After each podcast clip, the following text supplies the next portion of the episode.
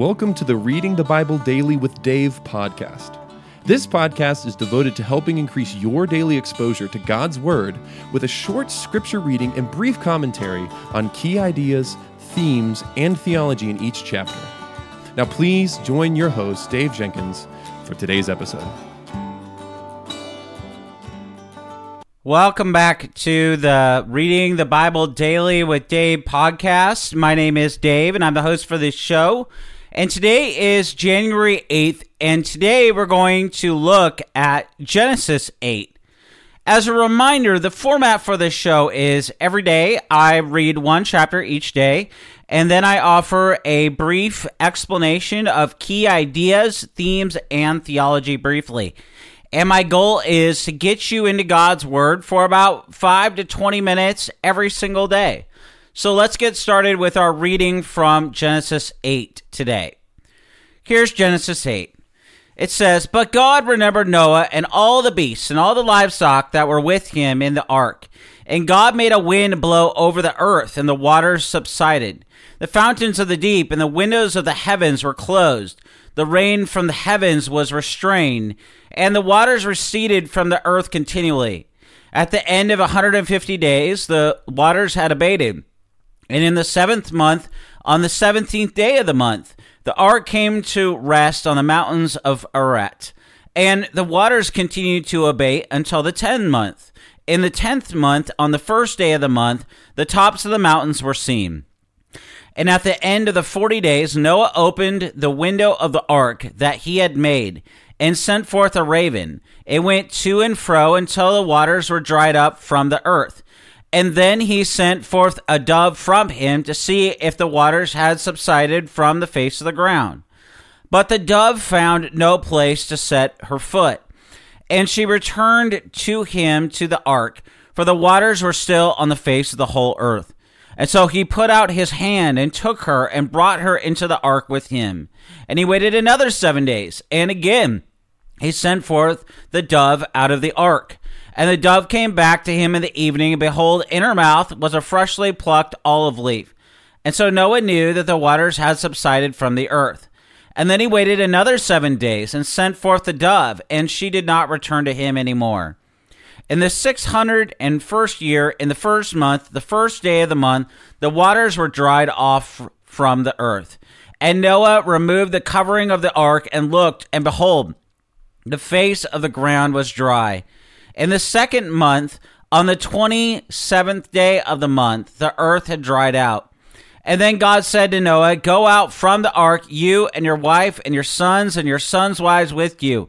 Bring out with you every living thing that is with you of all flesh, birds and animals, and every creeping thing that creeps on the earth, that they may swarm on the earth, and be fruitful and multiply on the earth. And so Noah went out, and his sons and his wife and his sons' wives with him.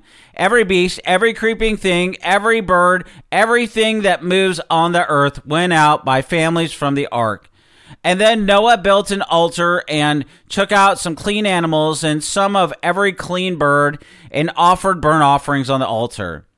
And when the Lord smelled the pleasing aroma, the Lord said in his heart, I will never again curse the ground because of man, for the intention of man's heart is evil from his youth. Neither will I ever again strike down every living creature that as I have done. While the earth remains, seed time and harvest, cold and heat, summer and winter, day and night shall not cease. In verse 1, we see God remembered Noah. This marks the turning point in this whole flood narrative. And when the Bible says that God remembers someone or is covenant with someone, it indicates that he is about to take action for that person's welfare.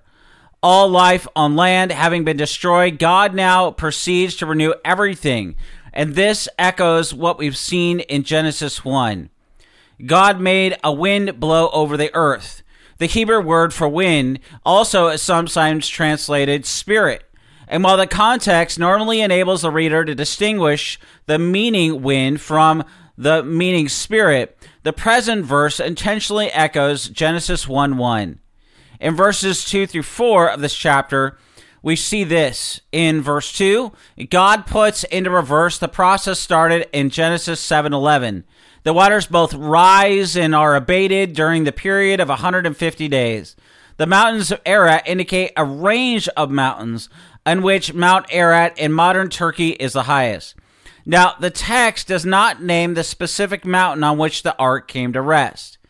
In verses f- 5 through 14 of this chapter, the slow, gradual process by which the waters receded and the land dried out, according to verse 14, is captured by the detailed account of Noah's releasing a raven in verse 7, and then a dove in verses 8 through 12.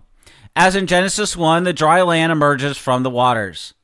In, in uh, verses 15 through 17, what we see is God's instructions to Noah are reminiscent of Genesis 1 especially the statement that Noah and his family are to be fruitful and multiply on the earth, as Genesis 1:28 says. In verses 20 through 22, we see Noah's first recorded act on emerging from the altar is to build an ark to the Lord in verse 20. And on it, he presents whole burnt offerings using some of the clean animals and the birds. And while it is un- undoubtedly intended to express gratitude for divine deliverance, it's also an act of atonement. This is a normal aspect of burnt offerings, and it's even supported by the mentioning of pleasing aroma in verse 21. The Hebrew term for pleasing, it conveys the idea of rest and tranquility. It is related to the name Noah, and it probably is used here to remind the reader of Lamech's remarks in Genesis 5:29 and it also has the sense of soothing. The burnt offering soothes God's anger at human sin so that although human nature has not been changed by the blood, God's attitude towards it has changed. That's the point. Now, notice in verse 21 For the intent of man's heart is evil from his youth. This echoes Genesis 6 5, where we see every intention of the thoughts of his heart was only evil continually. That is, in spite of the human propensity to sin, atonement through sacrifice is possibly securing a peaceful relationship between the Lord and humanity. I will never again curse the ground in verse 21. Well, the clear force of the Hebrew text here is such that God will never send another flood. Now, he's not revoking the curse mentioned in Genesis 3:17 to be clear which continues to be in place. The words for curse are different here. The short comment about the effect of the sacrifice here underlines the importance of sacrifice in the Bible's plan of salvation. Now, it might be silly to ask this question, but we need to think very seriously about it. Did God forget about Noah? And like I said, it might seem like a silly question. How could God, who knows everything, possibly forget about Noah, one of just eight people alive during the flood? Well, the notion that some people might have about God forgetting about Noah, it comes from a misunderstanding of verse 1 of Genesis 8, which says, Then God remembered Noah and every living thing and all the animals that were with him in the ark. And since God remembered Noah, then he must have not forgotten about him. Well, not at all. Even in English, remember does not necessarily refer to bringing something to mind that had been forgotten. It can also apply to something that has been kept in mind, like a birthday card that states, remembering you on your special day. The Hebrew word used here in Genesis 8 1, zakar, can have similar connotations, meanings, that is this verse isn't telling us that God forgot about Noah, his family, and the animals. Genesis 8 1 is teaching an important truth in the flood account. That is, God's attention was focused on Noah and on those with him on the ark. Now, scripture frequently speaks of God remembering his people. God remembered Abraham in Genesis 19 29. God remembered Rachel in Genesis 30 22. God remembered Hannah in 1 Samuel 119. And before freeing the Israelites from their bondage in Egypt, the Lord remembered his covenant with Abraham, with Isaac, and with Jacob, Exodus 2.24 tells us. Now, many Old Testament figures prayed that God would remember them, such as Samson in Judges 16:28, David in Psalm 25:7, and Hezekiah in 2 Kings 20 verse 3. And we can say this as we wrap up today. Great comfort can be drawn from the truths that we've considered today. The Lord focused his attention on Noah during the flood. Similarly, Jesus Christ promised his followers that he would always be with them in, uh, Matthew 28 20. And in Hebrews 13 5, he says that he will never leave you nor forsake his people. Well, I want to thank you for listening or watching today's episode of Reading the Bible with Dave. My name is Dave.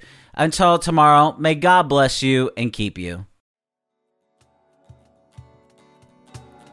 Thank you for listening to today's episode of Reading the Bible Daily with Dave podcast. If you enjoyed this episode, please subscribe to the show and rate us wherever you listen to podcasts. Be sure to also like, subscribe, or follow Servants of Grace on Facebook, Instagram, X, or YouTube. We appreciate your support.